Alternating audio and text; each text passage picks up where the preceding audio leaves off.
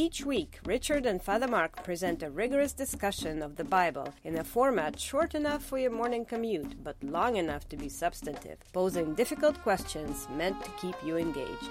Over 24,000 episodes are downloaded each month at no charge.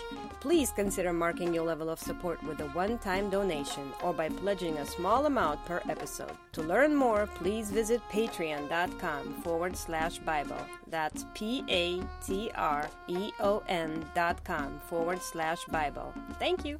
Hi, this is Father Marc Boulos with the Bible as Literature podcast. The key to understanding any idea, statement, or position is to examine its premise.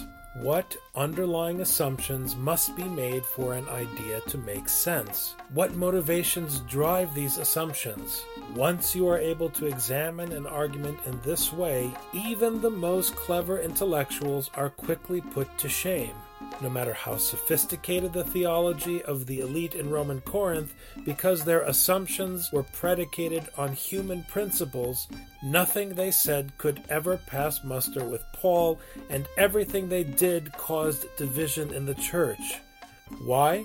Because from the Bible's point of view, if it's a human word, it is naturally selfish. So, what is an apostle to do? Take a stand against all sides and do so at your own expense. Richard and I discuss 1 Corinthians chapter 12. You're listening to the Bible as literature.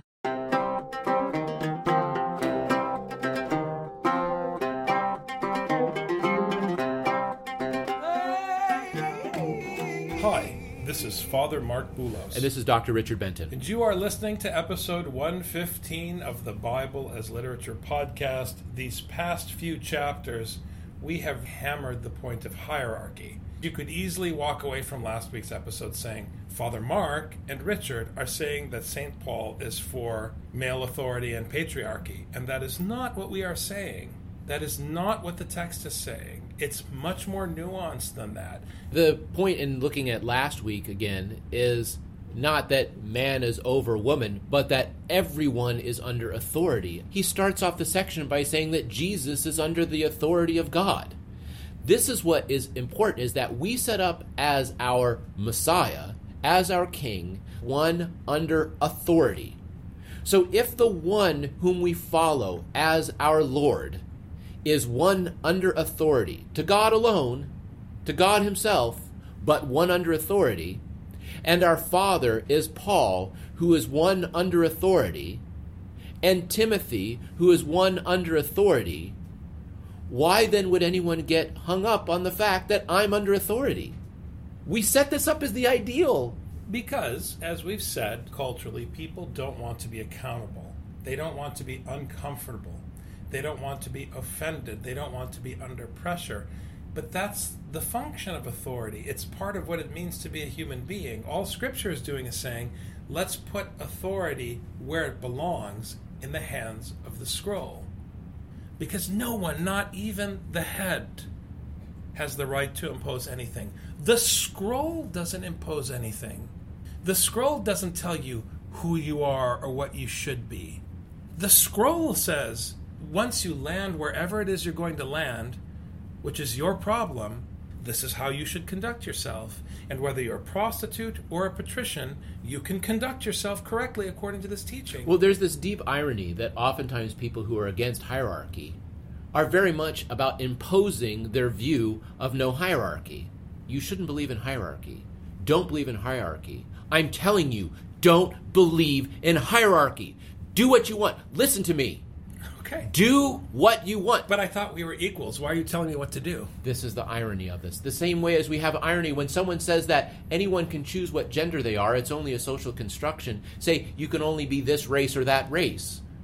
What, how does this make sense? Who are these people sitting on high who are determining how you are allowed to say what your identity is? We should all be able to decide our identity, but you may not decide your identity but, is this. But Father Marc, can't we have a discussion as peers? Absolutely not. Absolutely not. If someone is speaking, they are either wasting your time or they are teaching. And if they are teaching, you put yourself under them. It's a very serious matter. If you do not put yourself under the one who is teaching, there's no possibility for understanding. That's why Paul says you have many teachers but not many fathers. You can put yourself under anyone, even someone you disagree with. It doesn't make them your father. But if they're speaking and they are conveying information, you are in the position of subservience in that moment. It's functional. You can choose to disregard it. But don't tell me you're equals, because if you're equals, then you're just two wizards from the Lord of the Rings throwing lightning bolts at each other, and that's what you have on Fox News. Is that what you want in the churches? Now, concerning spiritual gifts, brethren, I do not want you to be unaware.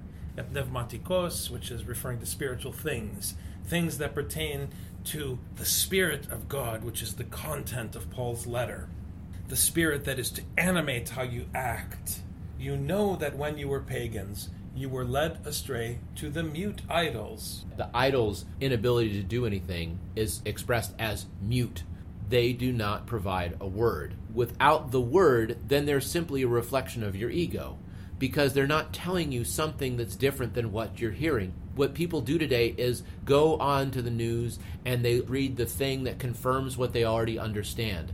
They're not listening to the word, they're imposing a word. And so the problem with the idols that you went astray with is that they didn't teach you a word. They didn't have a word that went against your ego.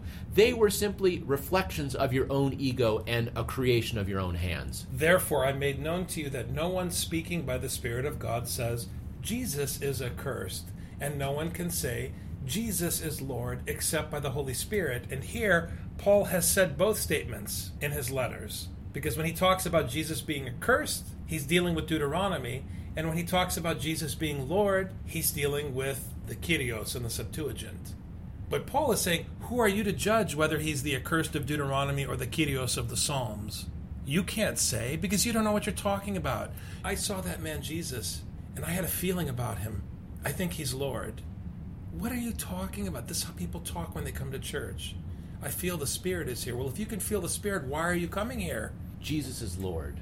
See, I have the Holy Spirit. You're making yourself the judge. That's the point. This is the problem because you are only able to perform the actions of God according to his teaching if his spirit is in you. This is how spirit functions. Spirit is the thing that animates you. Spirit is the thing that makes you act in a certain way. If you have a spirit of the devil, you act in devilish ways. If you have the spirit of God, you act in godly ways. Now, you can change spirits. In Hosea, they all say, We betrayed you, we loved you. And God says, Your love is like the dew on the leaf. Once the sun gets warm, it's not there anymore. So just because by the Holy Spirit you say Jesus is Lord doesn't mean that from now on all of your actions are going to be of the Spirit of the Lord. Once you say Jesus is Lord, every single word, every single action is a judgment against you. And instead of this being a blessing that you say this, it now becomes a curse because now you are contradicting the Spirit of the Lord. You shouldn't say, of your own opinion, Jesus is Lord. If it's written in the text, read it out loud if that's your duty in the assembly. If you're teaching, read it out loud, but don't say, I think Jesus is Lord, because what you think is not germane what you think is immaterial. Because if we are dealing with what you think about Jesus, we are not dealing with the scriptural Jesus, we're dealing with the statue in your head, which Paul is explaining is a mute idol that's going to lead everyone astray according to your hormones or your personal agenda. And No matter know, how good your intentions are. And we know that this happens all the time. This happened when the people came out of slavery in Exodus and they created an idol and said, This is the God that brought us out of Egypt.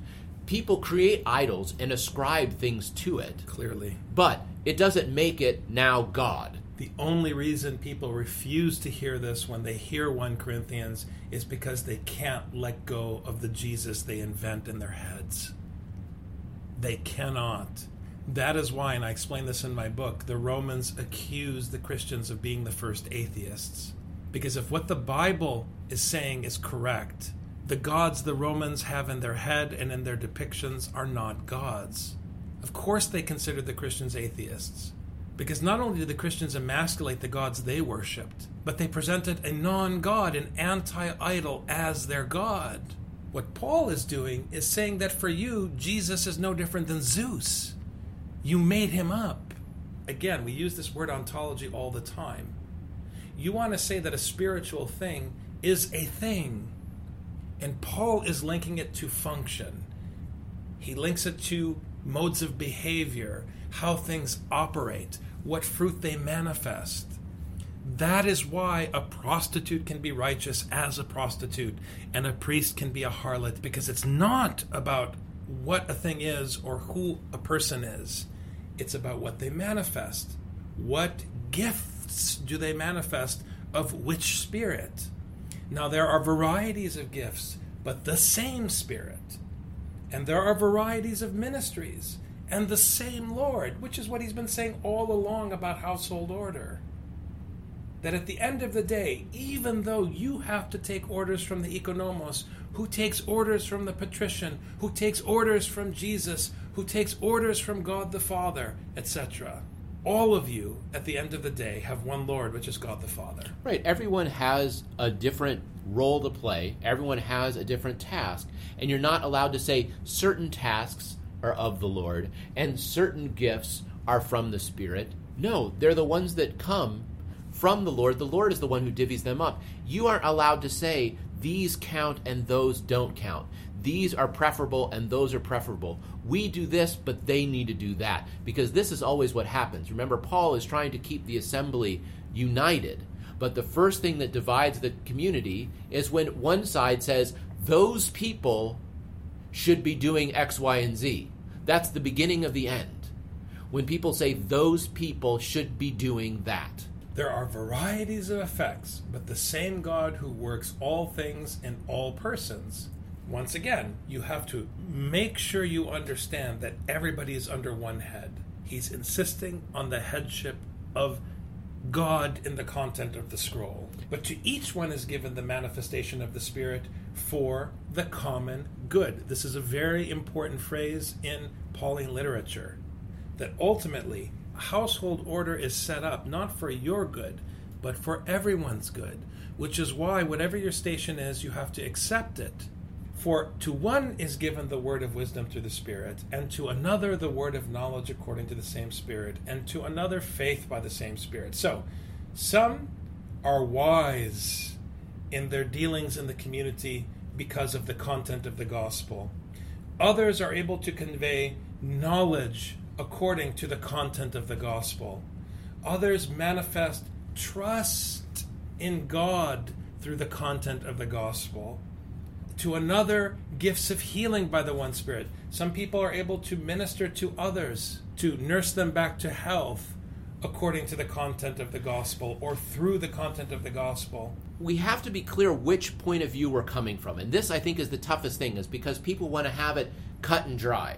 But it's not cut and dry because it completely depends on the perspective. From the top, the Lord is able to order things however He wants. You are going to be the choir conductor. You're going to be a singer in the choir. Now, I want to be clear that when Richard says the Lord is going to order things as He wants, we are not saying that Jesus is coming to church Sunday to tell the choir what hymn to sing. Just let's be clear. right. But there is someone telling you what hymn to sing. As part of the assembly, you have to submit to the common good. You can't say, I'm going to leave the community because I want the communion and I don't like the priest. I can't say, I want to continue to speak in tongues and have people listen to me, but I don't want to listen to the one who's speaking wisdom. You are not allowed to take one or the other. This is the problem with the idol in the wilderness is that they wanted a god that they could carry around and make say what they want him to say rather than submit. It's the submission. The one who speaks in tongues has to submit to the one Lord that allows him to speak in tongues, but the same Lord that allows the other one to speak wisdom. He has to submit in both cases. He doesn't have a choice. The Spirit is the Spirit, the Lord is the Lord. If it comes from the Lord, you must submit. To the point of your article about languages that you posted this week, if you are an immigrant, yes, you should make the effort to learn the language of the country you're moving to. But the people who live in that country should make every effort to learn the language of the immigrant. And too often, people become self righteous and say, I'm not going to speak their language, or they should speak my language, or whatever it is they say, because they're doing exactly opposite of what Paul demands here, which is to only look at judgment in terms of how it impacts you in your station, and never to look at judgment as something you use against others unless you are the one who is put in the station of conveying the word of wisdom through the Spirit, then you are required to judge downward, but it is not you who is judging. And we hear this expressed. I mean, the Desert Fathers, you have these wise elders who say, Hell was created just for me. You aren't even allowed to say, Judgment is for everyone. It's for me. It's for me. Maybe there's no judgment for anyone else, but only judgment for me. And this is what we have to take seriously. Whether the immigrant learns or not is not your problem at all. But if you're not, then that is your problem exclusively. But one and the same Spirit works all these things, distributing to each one individually just as He wills. For even as the body is one and yet has many members, which is what we are saying, and all the members of the body, though they are many, are one body, so also is Christ. It all points to the importance of not creating division through self righteousness. That's what people want in the United States. They want the church to be in the image of their neighborhoods, which are no longer brotherhoods, as Dr. King said. This passage is used so much for individualism. Everyone has their own gift, their own thing to contribute. And the way this is used is to prop up one's ego. People use it to impose why you have to listen to them. But I am an individual. I have my gifts. I have what God imparted to me. Therefore, you have to listen to me. No, you've reversed it. They are a contribution to the community. Therefore, you must listen to them. For even as the body is one and yet has many members, and all the members of the body, though they are many, are one body, so also is Christ. For by one Spirit we were all baptized into one body, whether Jews or Greeks, whether slaves or free, whether fathers or children, whether male or female, whether patrician or prostitute. And we were all made to drink of one Spirit, which means it doesn't matter who you are or what your station is. We can all sit down together and have a cup of tea and talk about the weather. That is what Scripture is fighting for. Because I'd rather that we all sit together, patrician, prostitute, thief, and upstanding Midwesterner. I'd rather we all sit together and have tea than sit on Facebook and trash Muslims. So don't make fun of the importance of the mundane act of sitting down and having a cup of tea together. It's a serious matter in Scripture. And I love the poetry here of baptized into one body, drinking of one spirit. We have the water that kills us, that drowns us, so that we come again in new life. But then we also have the spirit, which is the drink that sustains us. The poetry here is beautiful. We have the water that kills the old man, and we have the water that nurtures the new man. But it's the same spirit no matter who it is in the community. You are no longer allowed to look down on anyone. So, whoever had a problem with the last chapter and talking about, oh, well, you're saying that men are then above women, this chapter, you are not allowed to look down on anyone. It doesn't mean you don't have authority, but you are not allowed to look down on them. For the body is not one member, but many. If the foot says, Because I am not a hand, I am not a part of the body, it is not for this reason any the less a part of the body. This is classic anti Platonic philosophy. Well, I think that the true foot isn't a part of the body, and I imagine even though I'm a foot, I'm not a part of the body because I'm an independent foot. No, you're an idiot, according to Paul, because whatever you think, there is a reality that is there. This is pure science. He's talking biology. You want to tell me you're something when you're nothing? You want to tell me you're an individual when I see that you're attached? You have a belly button, as Father Paul used to say to us in class. And if the ear says, Because I am not an eye, I am not a part of the body, it is not for this reason any less a part of the body. If the whole body were an eye, where would the hearing be? If the whole were hearing, where would the sense of smell be? So not only are you not individuals, you are part of the body because that is the way God ordered everything according to his will. That is why once you land in your station, you can't try to change your station. You just accept it. But he ordered things in this way so that the body would function as a whole. Because although the foot has an important function, you're going to tell me that the foot is more important than the head? Definitely not. But does that mean that the foot is not important for the sake of the whole? Definitely not. And it's also not the case that the ear is created so everyone could say, Don't we all agree how important the ears are? Aren't the ears wonderful? Aren't the ears important? And everyone say, Yes, we love the ears. We The all ears- love the ears. The ears are fantastic. Should Thank we you. let should we let the ear teach? No, an ear can't teach. Thank you so much, ear. We're so happy that you came, ear. I think this week at church, to prove that we don't think anyone's better than anyone else, we should have the mouth sit down and let the ear preach. Explain to me how that's going to work. This is what I'm saying about science and scripture. Paul is saying this is how human culture works. This is what it means to be part of our species. Let me just co opt our biology to produce something good in the short time that you have together on earth. And since Paul has been forcing this point about the unity of the community, this is the thing that he is emphasizing here. If you're part of the body, you have to submit to the body. And if it's not for the body, you can't survive. They didn't have petri dishes that they could keep eyeballs in. You had to have a body if the eyeball was going to continue to live. But the eye, because of its function, can benefit the rest of the body. The body needs the eye, but the eye needs the body. And as the eye, you aren't allowed to remind the body, you guys all need me. Because guess what? There's another eye. But now God has placed the members, each one of them, in the body just as He desired. If they were all one member, where would the body be? But now there are many members, but one body. Everyone has to know their place in the food chain.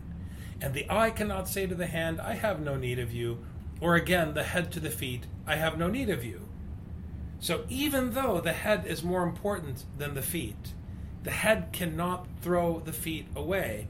This is the difference between what I call individuality and individualism. Individuality, and I'm borrowing from Chesterton, pertains to the individuality assigned by God, which has extreme importance. Individualism is about the importance of your ego and about you being primary. Individualism is incompatible with the body of Christ. Individuality is essential for the body of Christ because to function as someone who embraces individuality, you have to embrace God's instruction for you. You have to submit. In order to be an individual, you have to rebel. This is what it means to be part of the body. Being part of the body is submission. And the eye cannot say to the hand, I have no need of you, or again the head to the feet, I have no need of you. On the contrary, it is much truer that the members of the body which seem to be weaker are necessary. And those members of the body which we deem less honorable, on these we bestow more abundant honor, and our less presentable members become more presentable, whereas our more presentable members have no need of it. You cannot judge what is important because you are not the source of the Spirit. The scroll is the source of the Spirit. You are not in a position to say who is arrogant and who is not arrogant, or who is important and who is not important. That's why everything is consigned to household order, because household order protects you from your own self righteousness. Because it might be that the head of the community is the weakest of all of you, as in the case of Jesus and Paul. Notice how later in 1 Corinthians, Paul will present himself as the least of the apostles, which, according to this teaching, is bragging. People think, oh, poor Paul, he's the weak. No, he's telling you, I'm the most important when he says I'm the least, according to this hierarchy. And the one whom you perceive as least could be arrogant. Because even with the scandal of the gospel, which confronts the priest with the prostitute, you can't ontologize it because there are many self righteous prostitutes in the world. And there are many humble prostitutes who submit to God. So, how can you discern? You can't. The point of presenting you with the prostitute is to undermine your self confidence about your ability to judge the one next to you. So, don't judge. Just bow your head and do your thing. The fact that honor is bestowed upon those who are weakest is something that's very consistent with what we have throughout the gospel. You and I talked a lot over this weekend about the problem of the secular understanding of martyrdom that one goes and gives up his life in order to fight against the enemy bodily, to try to kill the other, and if in the process ends up dying, then he is a martyr. This is a secular martyr because he dies in a show of strength. He dies in a show of self defense. He dies in a show of aggression and therefore receives great glory and accolades.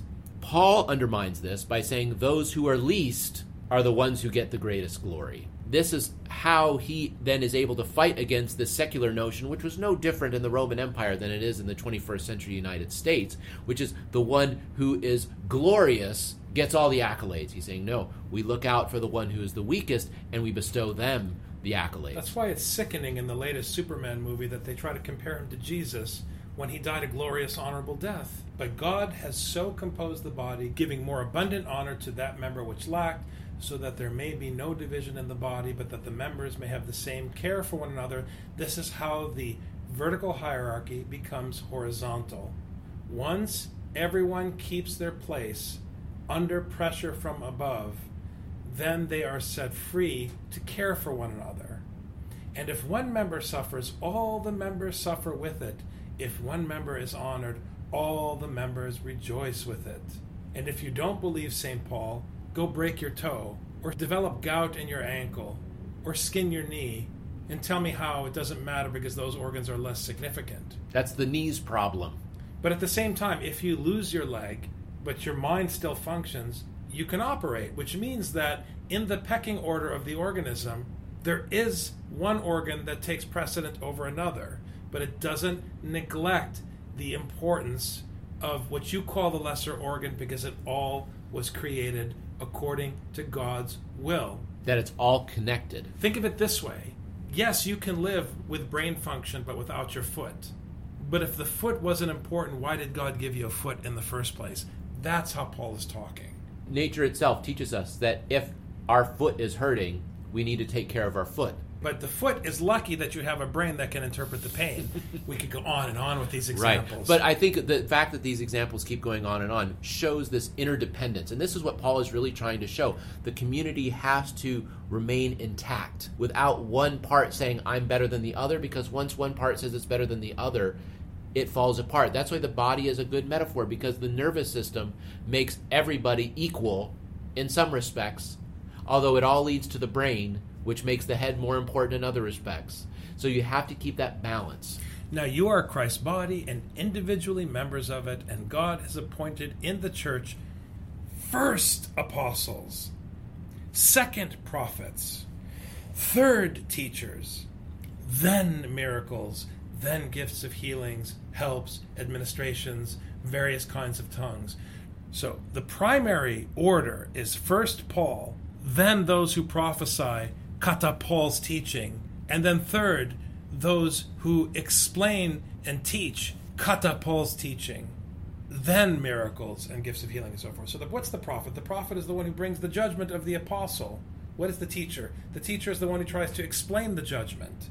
But again, everything else goes lower on the food chain because what he's safeguarding against here is people using miracles and healings and helps and administrations and their speaking in tongues as a mechanism of self righteousness and self importance. Father, listen to me. I'm sweeping the floor. It doesn't work that way. You cannot use your sweeping the floor to impose yourself on the one who's higher up in rank. It doesn't work that way. Who does Father think he is? We clean the church, we do this, we do that. Father doesn't think he's anything. Do you want a priest who's there to clean the church? Then hire a maid service. Do you want a priest who's there to teach? Then donate money to the seminary. I mean, come on, use your brains. And I'm supposed to be so impressed when I see a priest sweeping. I'm not impressed. No, I'm not saying the priest shouldn't sweep. I'm saying it's demonic when people revel in the priest sweeping the floor. I cannot stress this enough. You are not honoring or dishonoring the priest, you are honoring or dishonoring God, whom the priest was sent to explain to you. All are not apostles, are they? All are not prophets, are they? All are not teachers, are they? All are not workers of miracles, are they? Everybody has their station. All do not have gifts of healings, do they? All do not speak with tongues, do they? All do not interpret, do they? And he's referring to the interpretation of tongues. But earnestly desire, and here's the key, just to show you that I'm not hallucinating, Richard. Earnestly desire the greater gifts. And he just put them in order of importance for you. And I show you still a more excellent way. He's the apostle. Looking forward.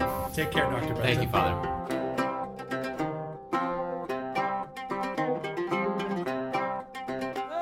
You've just heard the Bible as literature.